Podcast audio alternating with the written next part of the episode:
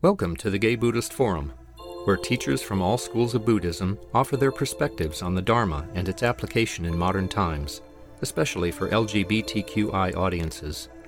These talks are offered freely to the world and made possible by appreciative listeners. If you would like to support our efforts to share the Dharma with underserved audiences, please visit gaybuddhist.org. There you can donate, find a list of upcoming speakers, or enjoy many hundreds of these recorded talks dating back to 1996.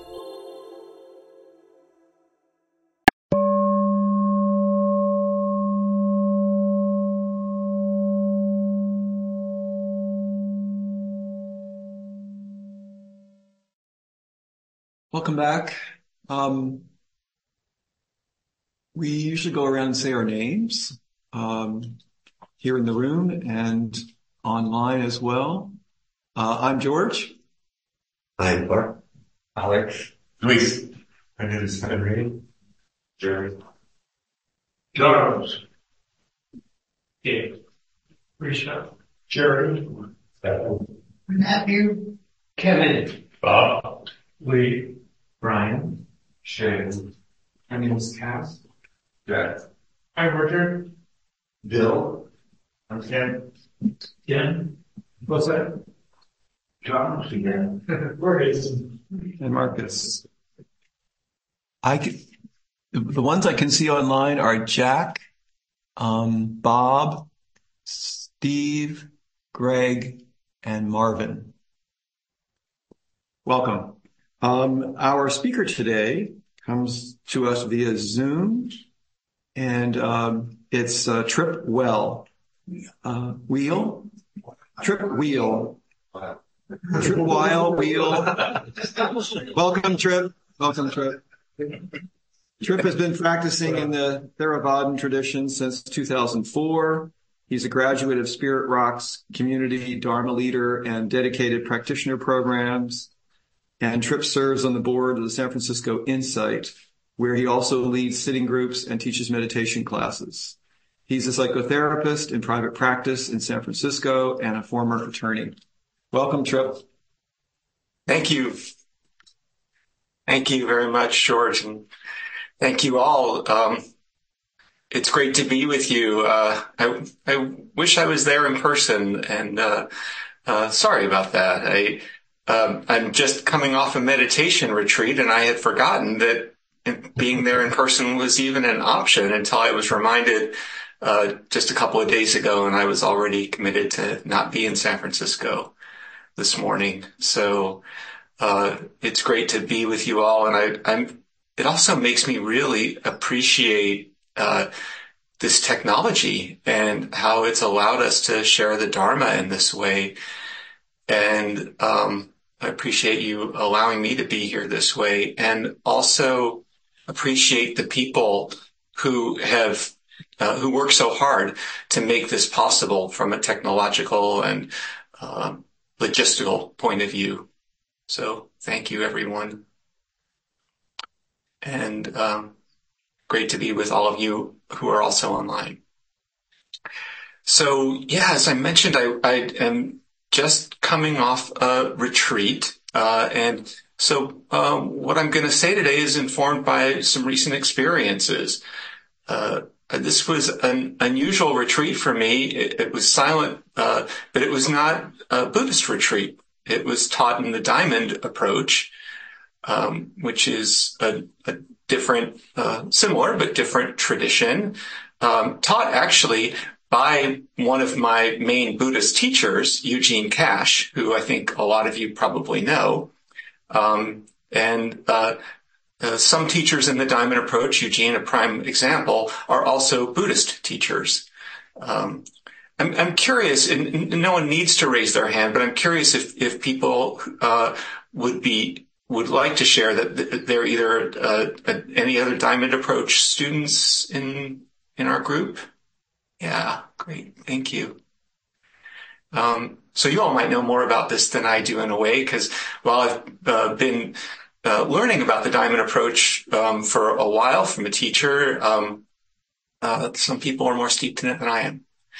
Um, and I'm also curious if anyone would, uh, again, you're welcome to raise your hand or not, but I'm curious to know if there are folks who have never heard of diamond approach. Might inform how I. Okay, yeah, good to know. Thank you. So um, I do want to say a little bit about it then, just to set a, a bit of a framework. Um, the, the diamond approach has many understandings that are similar to Buddhism um, or um, uh, informed by or along with Buddhism. Um, but a, a, big contribution uh, of the diamond approach um, is the incorporation of contemporary psychology uh, into an understanding of what causes suffering and what gets in the way of freedom for us as individuals. The teachings focus on some essential qualities of or aspects of our nature, including love, compassion, will, peace, strength, joy, and clarity. And I'm just going to read something I'm quoting from the website. So it focuses on these, these aspects or qualities, how these natural qualities become obscured and how they can open and emerge into our lives recognizing and integrating our inner qualities is understood as an organic maturation toward fruition of our humanity and awakening of the transcendent, a process of both liberation and endless discovery and development. So you might hear in that an, an emphasis or a focus on coming into contact with our essential equalities, reclaiming them perhaps, uh, as the antidote for the ways that they have become obscured. Um, and in Buddhist terms, we might simply think of that as ignorance, um, that we are working with ignorance as it has developed within us, as it exists within us, ignorance of who and what we are. Uh, but this is with a, a psychologically informed understanding and exploration of how our own unique version of ignorance plays out in our day-to-day lives and relationships. So it's a um, feels to me like a very uh, similar exploration, but one with a slightly different emphasis on the psychology and the day-to-day relationships in the way that are um, that we each are uniquely sort of put together and how we each uniquely awaken. So from the perspective of the diamond approach and something that was certainly coming up a lot on this retreat, one of the main obscuring functions in the human psyche, one of the main things that gets in the way of awakening that they speak of is what they speak of as the superego.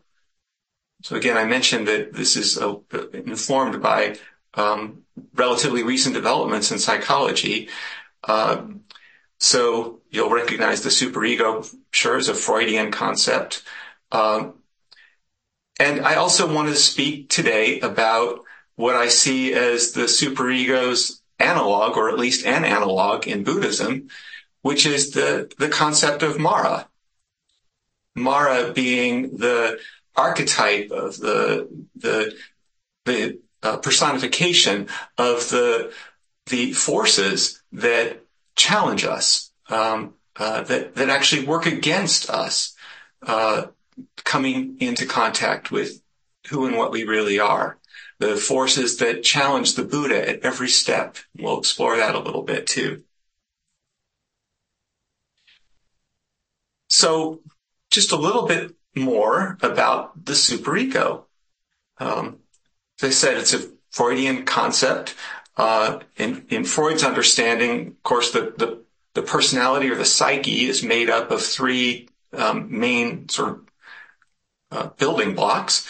There's the id, which is the instinctual drives uh, toward um, having pleasant experiences, avoiding unpleasant experiences. Uh, the, ple- the uh, pleasure principle is thought of.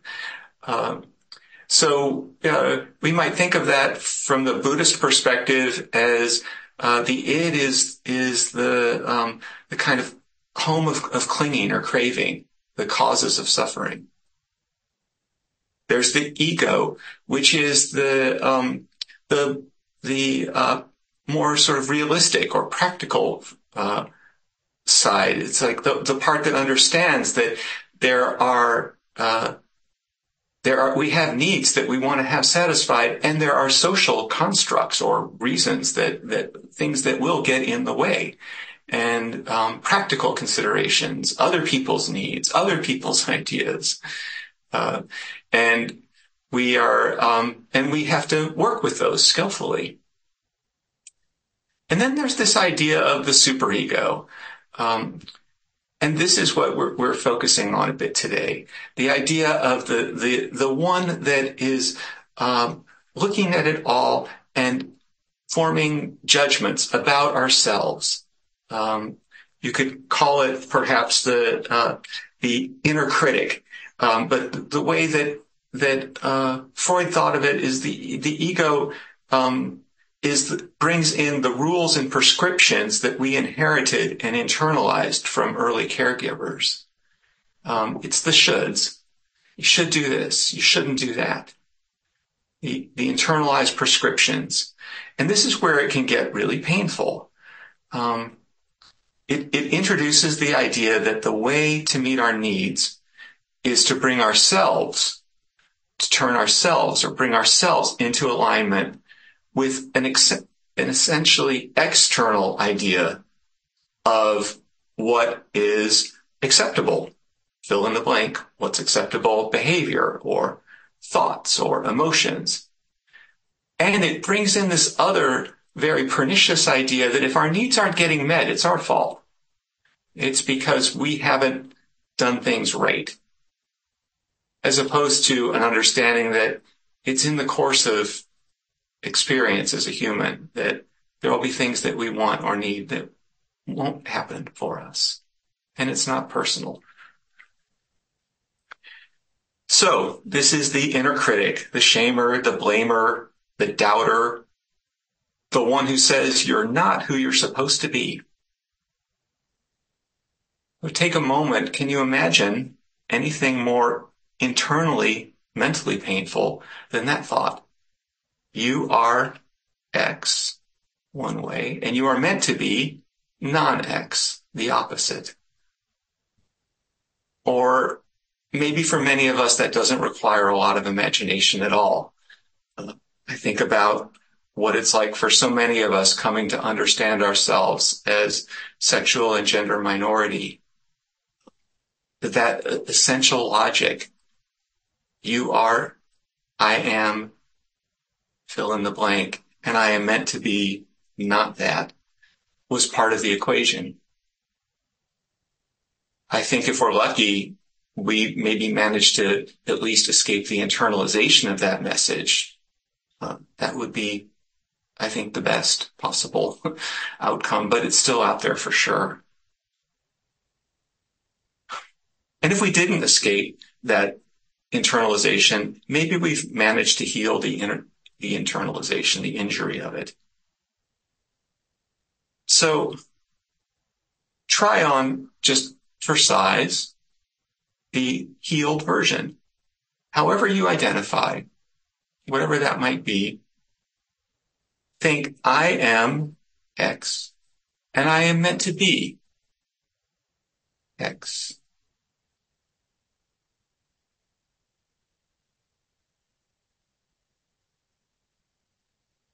any encounter with a belief like that is practice. You can recognize or see or feel the freedom if that feels true to you. Or you can recognize or see or feel the constriction if somehow that, that didn't ring true.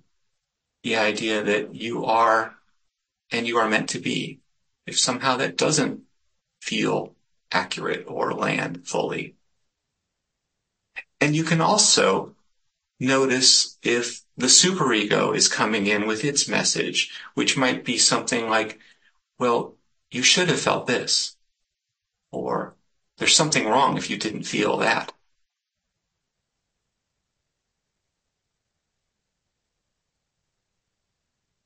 And then for a moment, we'll add another experiment. Try letting go of the identity completely to the idea that any fact or characteristic or even combination of all the facts and characteristics of our existence captures who and what we are.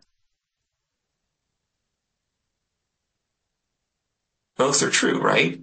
This is who I am, and this is not all of who I am.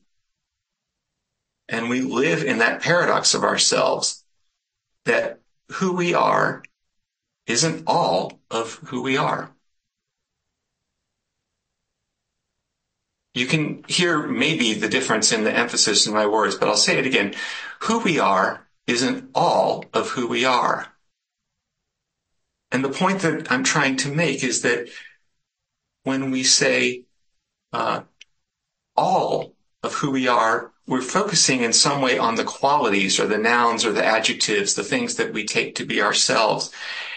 And when we say it isn't all of who we are, we're bringing in the emphasis on the verb, are, the being, the mysterious parts that can't be captured in words the essence of being. And this is what the superego is trying to keep us from connect, connecting to.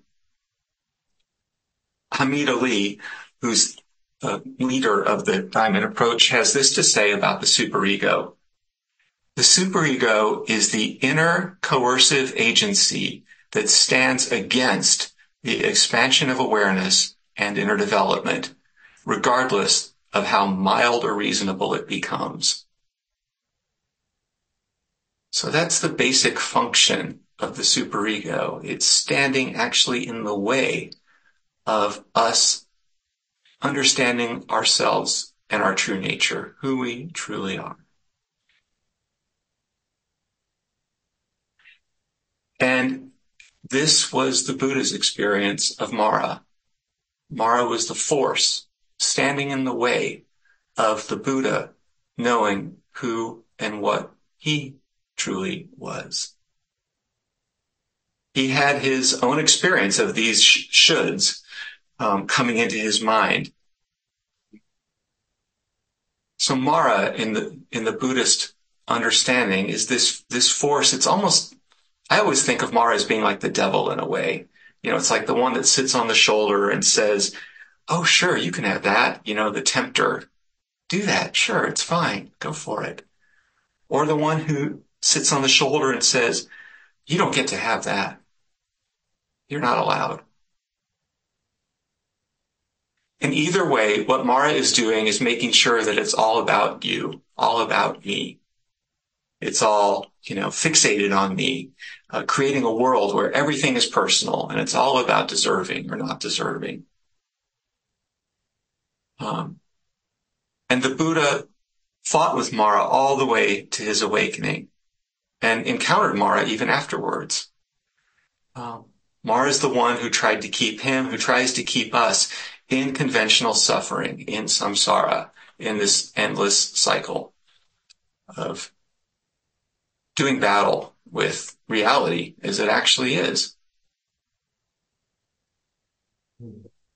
So how did the Buddha beat Mara? This one trying to lure him away constantly. Simply by seeing, by seeing Mara in all his manifestations. Because the problem isn't the voice or the message, it's our identification with the message.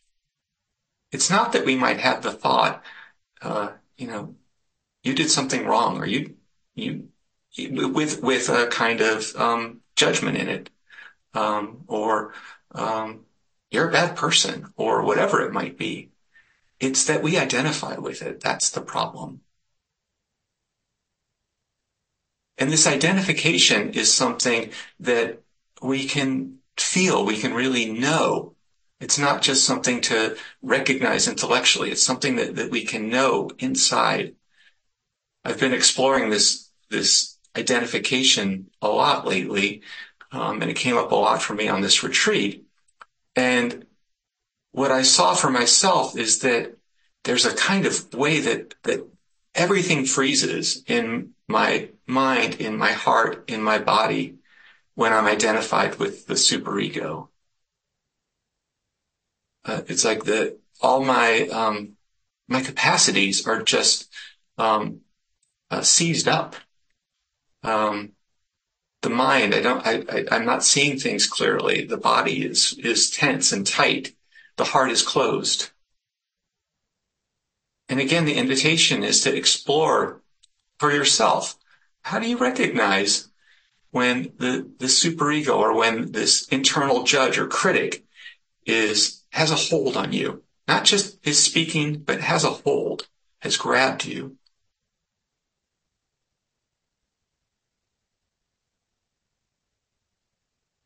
This is the way to beat the superego, to see it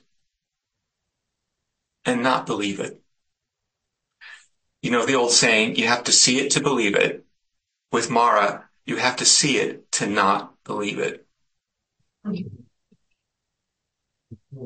So here's an example from the suttas, a great example from the Buddha's life, um, and one that comes after his awakening, which is interesting. Mara didn't stop just because the Buddha was awakened. Um, Mara keeps coming, but you'll hear that and see that um, it kind of doesn't matter. So this is the Sakalika Sutta, the stone sliver. And just a bit of background is that the Buddha at this point in his life had actually survived an assassination attempt.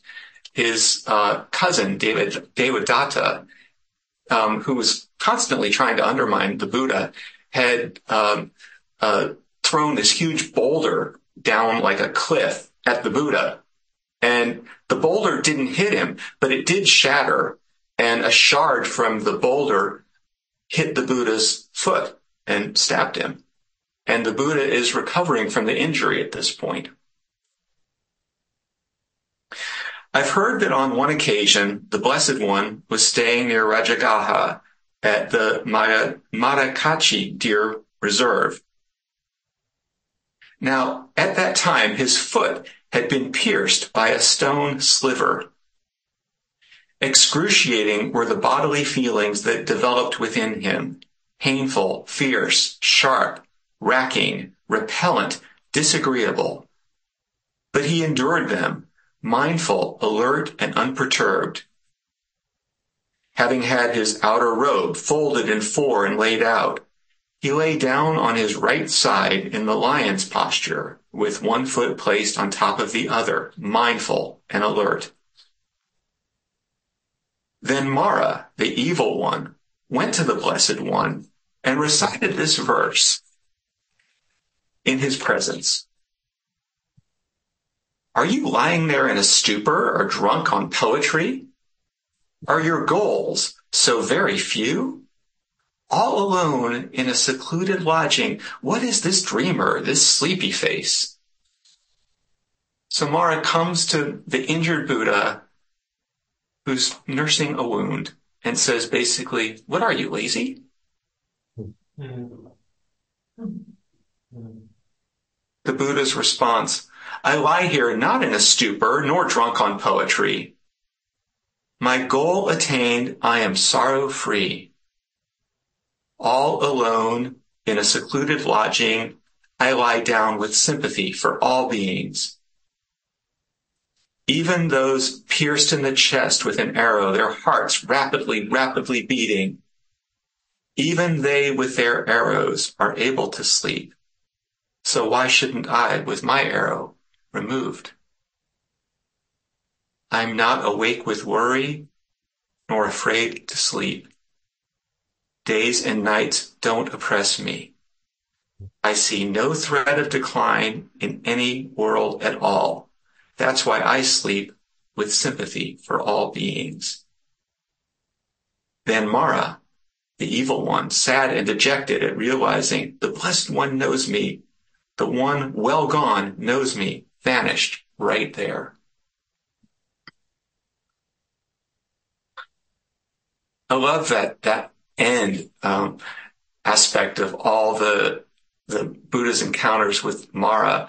It's like it's the mic drop moment. It's just like Mara is gone.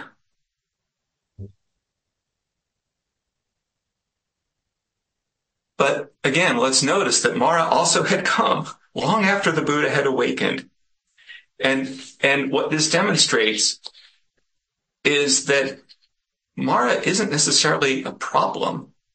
Um, and in fact, what Mara does here is gives the Buddha an opportunity to reconnect to what he knows, to reaffirm what he knows.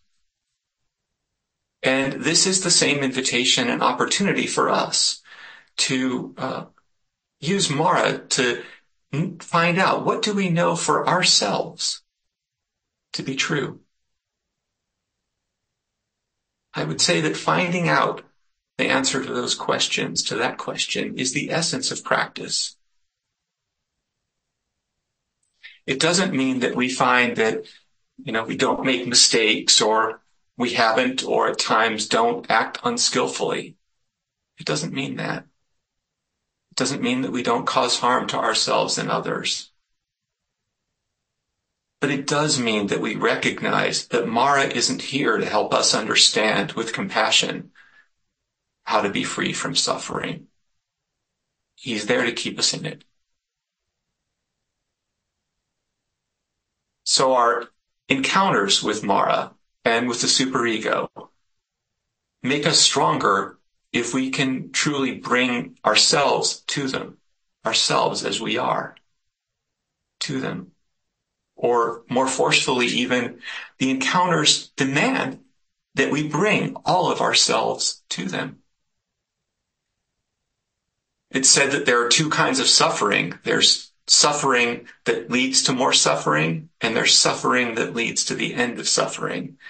And our job through our practice is to take suffering that we experience and use it or understand it in a way that leads to the end of suffering.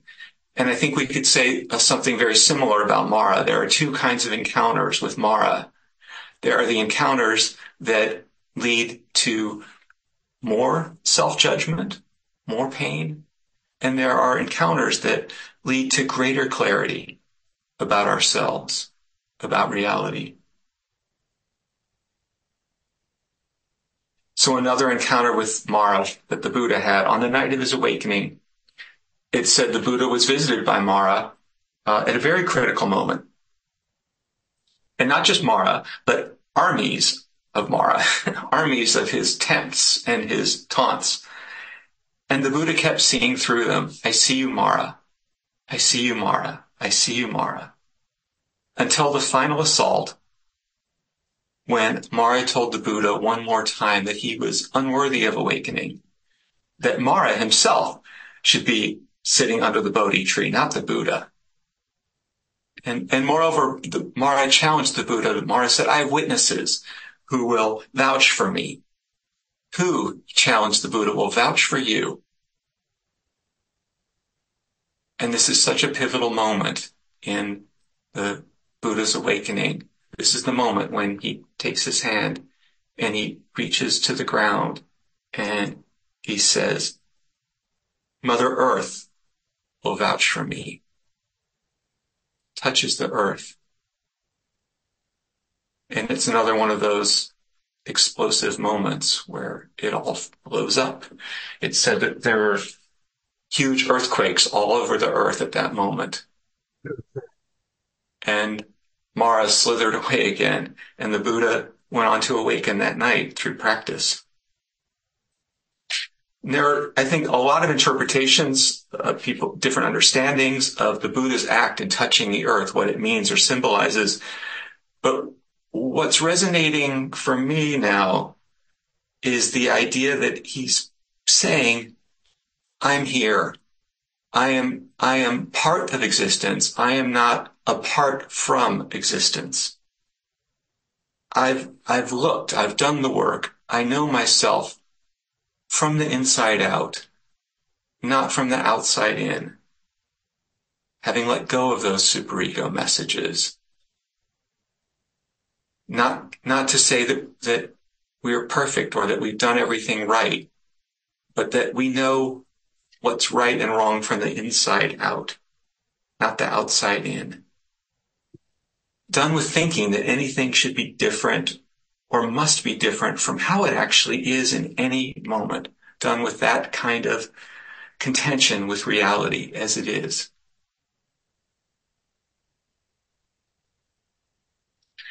I feel like for me, being queer has given me the the imperative really to look at who I am from the inside out. Um, it's been a, tr- a, true gift in that sense. Like it's not the, the the the the version from outside has always been painful, and so the the opportunity from the beginning, though I haven't always taken it. has been to know from the inside out. Hmm. And what we can see, I believe, is that we don't need rules um, from outside or even inside. It's not rules that we need. We just need understanding, true, true understanding.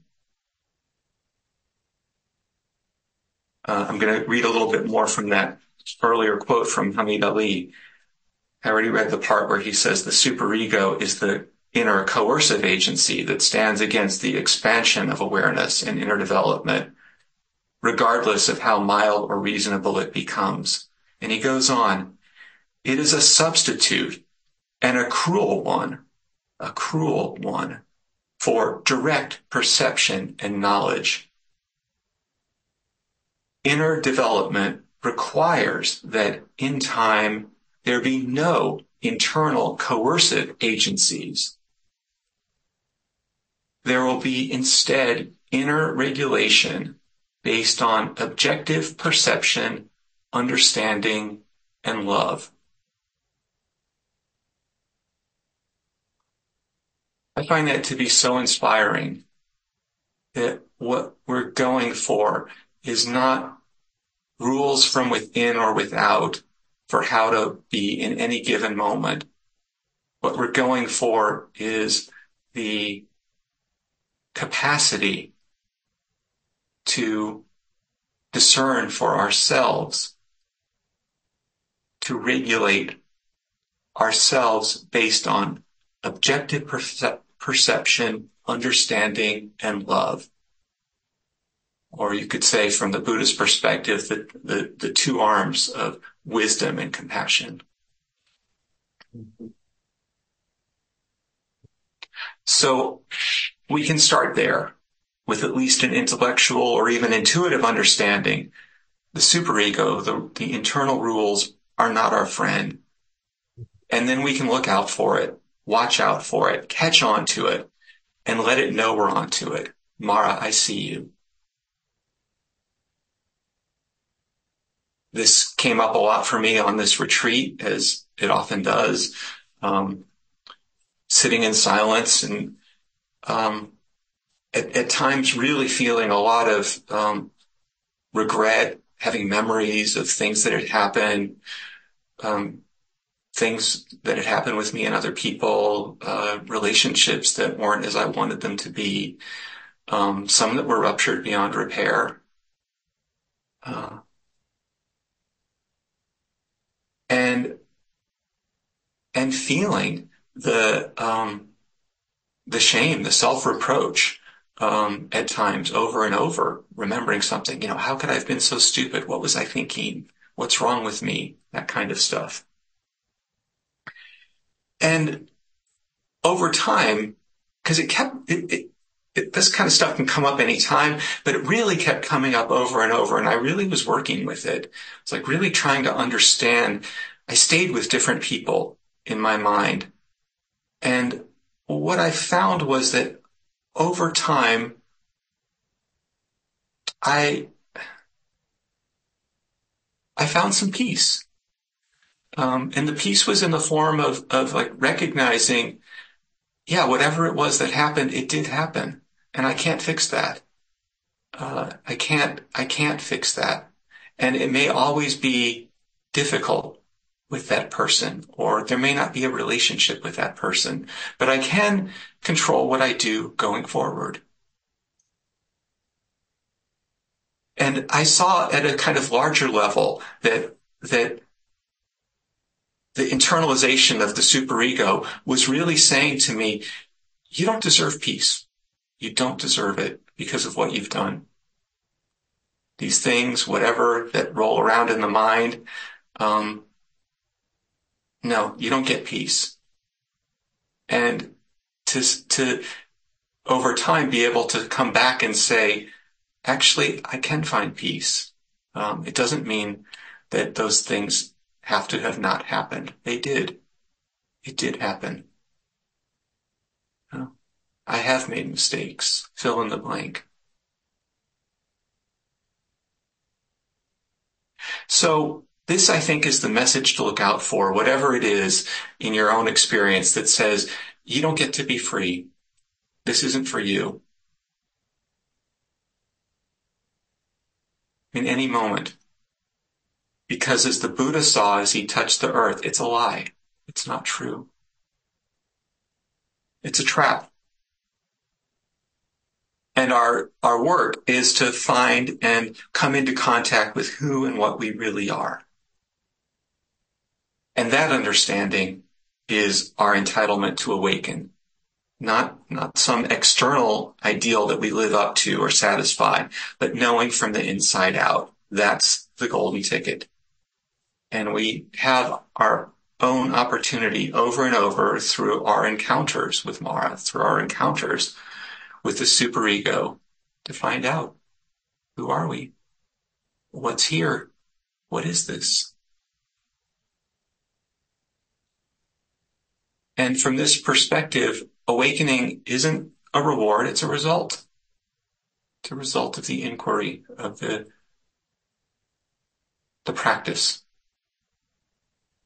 So I'm going to end with a poem, really my favorite Buddhist poem by Izumi Shikibu, a Buddhist practitioner, a woman living in Japan about a thousand years ago. And this is her poem after her awakening. It's called Watching the Moon.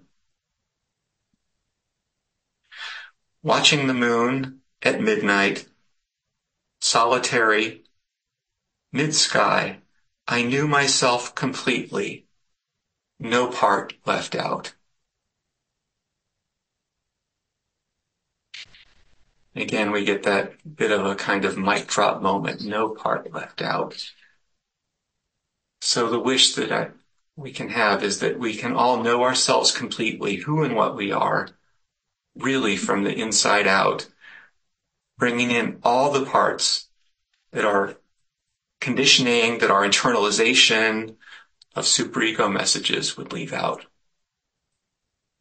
So with that wish, I'll end and Thank you for your attention and presence.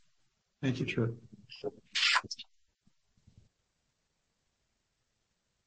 Do we have announcements? Questions? We have questions. we have time for questions.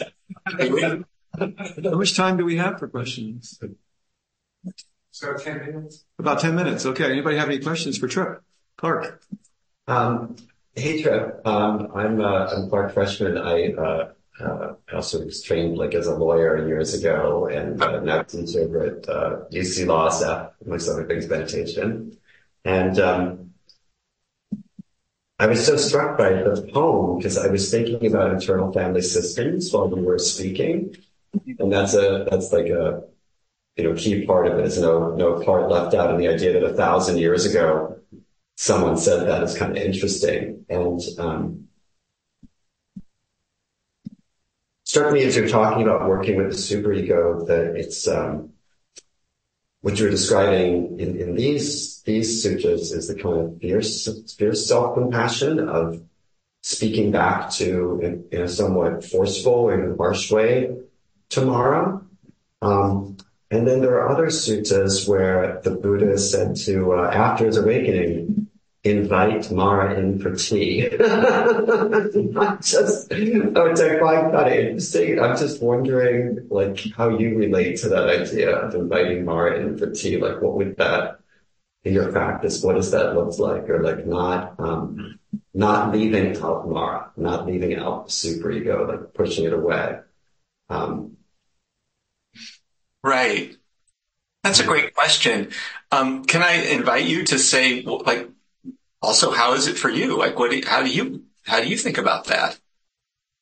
Oh, um, I can't say how I think about that. So, um, I think that uh, I uh, the way that I've sometimes was taught about how to work with the superego or the inner critic, uh, going all the way back. I forget what's the Diamond approach. I've been in the deep, the dedicated practitioners program. We did a follow-on group, and it was Soul Without Shame. That's the book, Soul Without Shame. So we did certain practices there, and one of them was to try to, like in internal family systems, you know. Um, find out where this part comes from, like what role does it come from? Uh, and to try to see like, well, what is it trying to do? So like for me, I really related as you were speaking to this, this harsh part of me that sometimes says, often says, uh, what's wrong? What's wrong with you that you can't get anything done? What's wrong with you that you can't get anything done? And, um, so like the harsh way of responding to that is to say, well, that's not really true. Like I've done all of these, I've done all of these things. I went to my yoga class today. I was nice to my sister and I was really appreciative of the salesperson. That's not really true. Um, and then I guess it's very hard for me to do this other approach, which is to say, um, I wonder where this part is coming from. Oh, I see. This part wants to make sure that I'm safe and is afraid that I'm leaving something unattended. So it's not an evil part. It's just kind of out of balance. And so I can sort of invite it in fatigue in that sense. Be like, oh, I get what you're trying to do. You're trying to check in with me about like, if I left something out, am I, is there some imbalance in my life? Am I not, you know, for example, have I not, um, looked at my finances lately. Maybe that's what I haven't done anything about. You're just reminding me to do that. Oh, that's kind of nice. Um, I, I, guess that's helpful. Uh, that would be like inviting more empathy for me. Yeah. Yeah. Thank you. That's, I appreciate that. And I get what you're saying. And, and, and then I'm also struck that, that in, in both versions, it is the, the, what we're really, what you're really talking about is seeing through it in other words, like there is something that it, that it might be bringing that's going to be helpful, but it's not helpful. right, right, right, right. Not in that way of saying what's wrong with you that you can't. Oh, that's, like that's so harsh. It's just um, just like freezing, right? It's so so harsh, like such a bad parent that like you're just frozen and you can't really grow. Right. Right. right. So we may invite my Mara in for tea, but we're not going to say like, "Hey, why don't you move on in?" or "You're cute, come on."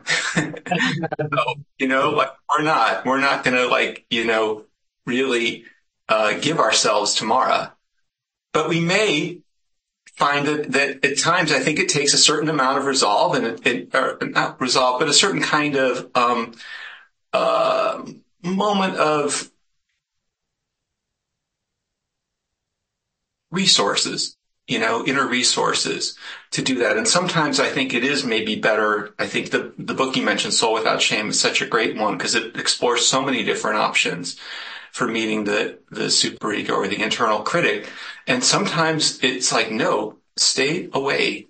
I can't handle you right now. I don't want anything to do with you. What are you talking about? So it's it, and then sometimes it is inviting in, like, what are you, what are you trying to say? I can, I can hear you, even if I'm not going to agree. So that would be my answer. Yeah, that's great. I, I wanted, I, as you were saying that and talking the soul that shame, I recently did this course on um, mindful self-compassion for shame that uh, Chris Germer first developed, and it's taught by actually by a gay man, David, um, I can't remember his name, uh, here in the city. And it was really great. It was like another way of working with, in a sense, the same ter- the similar territory the inner critic. Mm-hmm. Yeah. Thank you. Thank you. Anyone else? Anyone online? There's Steve. Oh, Steve? Yes. Hi, I just want to say two things. Thank you so much for today's talk. Uh, it was uh, very well done, and I took a lot of notes, and I really appreciate uh, your efforts. Um, really uh, resonated with me, and also uh, to continue with that last um, person commented on, I think that the, that's actually a good strategy as well. You know, you, you see Mara, and you could say, "Don't go," you know, go away, don't bother me. But in a way, that could be kind of just like denying and just pushing it down. But if you stay, step back and just say, you know what, I see you, Mara, and you know what, I'm going to look at this, at what you're trying to do to me in a different perspective. And I'm going to take what you're, what you're trying to do to me in a positive perspective and say, you know what, maybe, maybe there's, this is a lesson that something else I can do to augment my day or, you know, to, to improve upon, but not in a negative way, not to beat myself up, but just as a way to learn and go forward. So I can see benefit in that. Yeah, I, I agree. Yeah, thank you for that. It's it's true. Um, it's it's uh it can be a um a, a helpful message delivered in not such a helpful way, um, and we can we can develop the capacity to um, work with both parts of that. Thank you. Tom? Hi, Trip. Thank you so much for a really rich talk. Um, I can't wait to go back through it again. Um, you know, that first exercise you had us do, just imagining to ourselves, okay, I am X and I am meant to be X felt so settling. So such relief came with it. But then it occurred to me, you know, not everybody might feel that way. And, um, there might be this immediate resistance. And my question is, how do we distinguish between what is genuine for us and between that and maybe those voices and critical voices that were instilled in us when we were six years old or, you know, through years of, you know, somebody close to us giving us negative messages. Um, how do we find what's true? You know, like what do we have to go through? What exercises or what, uh, lens can we see through? Can we look through to distinguish whether that immediate feeling is accurate or not? Or is the feeling just enough? You just have to trust it. I don't know. What do you think? I think it's a beautiful question.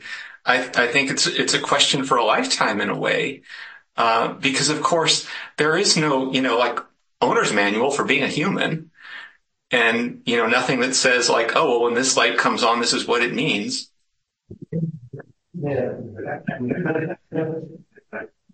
But what you're also pointing to is that there is that we learn to trust the felt sense, you know?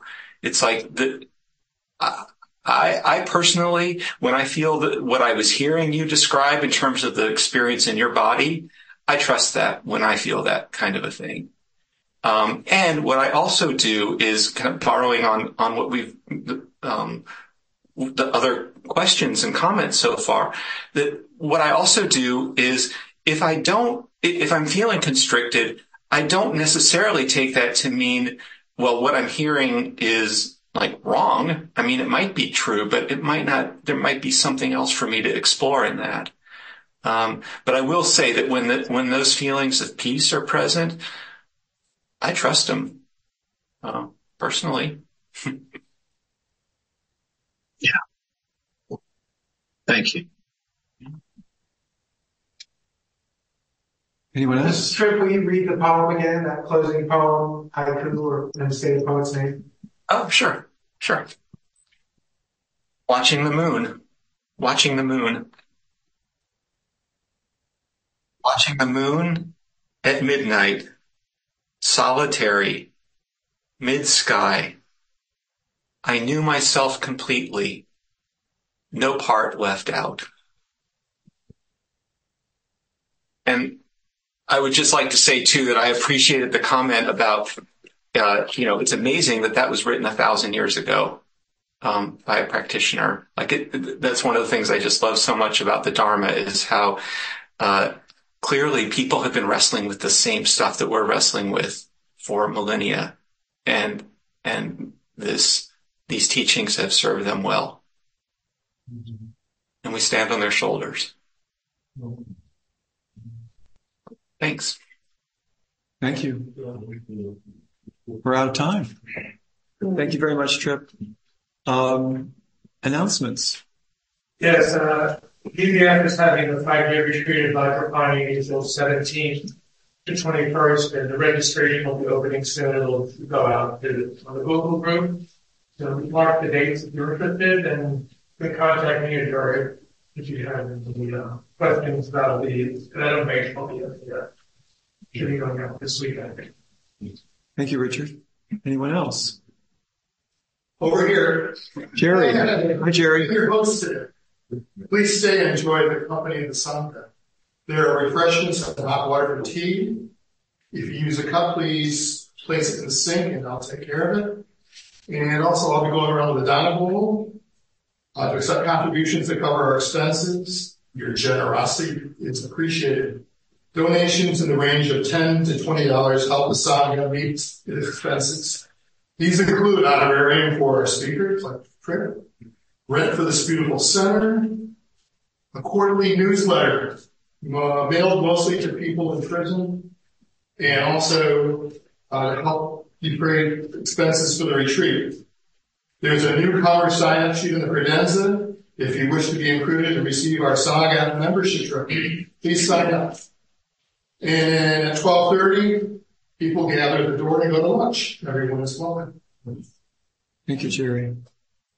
Anyone else? Uh, for those in the room, I just discovered there's a lost and found. I found a mug that I left here a year ago. there's some hats and things. And then, I'm never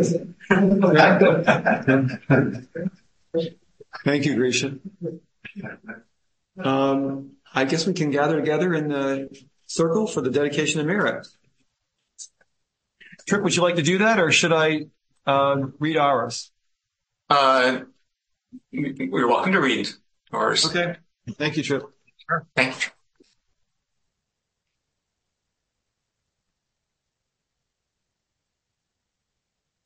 By the power and truth of this practice, may all beings have happiness and the causes of happiness. May all be free from sorrow and the causes of sorrow. May all never be separated from the sacred happiness which is without sorrow. And may all live in equanimity without too much attachment or too much aversion, believing in the equality of all that lives. Thank you. Thank you for listening to the Gay Buddhist Forum. If you would like to hear several new talks per month and be notified of upcoming speakers so you can participate live, please subscribe to this podcast, like us on Facebook, and join our mailing list by visiting gaybuddhist.org.